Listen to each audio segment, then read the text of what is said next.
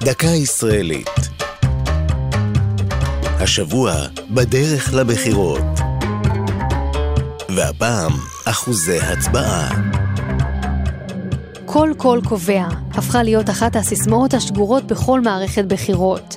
ולמרות זאת, לא כל אזרחי המדינה מנצלים את זכות הבחירה. אחוז ההשתתפות בבחירות לכנסת מאז הקמת המדינה עד שנות האלפיים נע סביב 80. בבחירות הראשונות ב-1949 הצביעו כ-87% מבעלי זכות הבחירה. זה מובן מאליו בהתחשב בנסיבות ובעובדה שהיו אז רק כחצי מיליון בעלי זכות בחירה. שנים מאוחר יותר, ב-2001, אז נערכה הצבעה ישירה לראשות הממשלה בלבד ולא למליאת הכנסת, נרשם שפל של 62%. לפי מחקר המכון הישראלי לדמוקרטיה, תופעה זו חלה בגלל שחיקה באמון הציבור במוסדות המדינה, תחושה של האזרחים שלפיה אינם משפיעים על השלטון וסלידה מפוליטיקאים. את המחאה אפשר לבטא בקלפי עצמה בהטלת פתק ריק המכונה פתק לבן.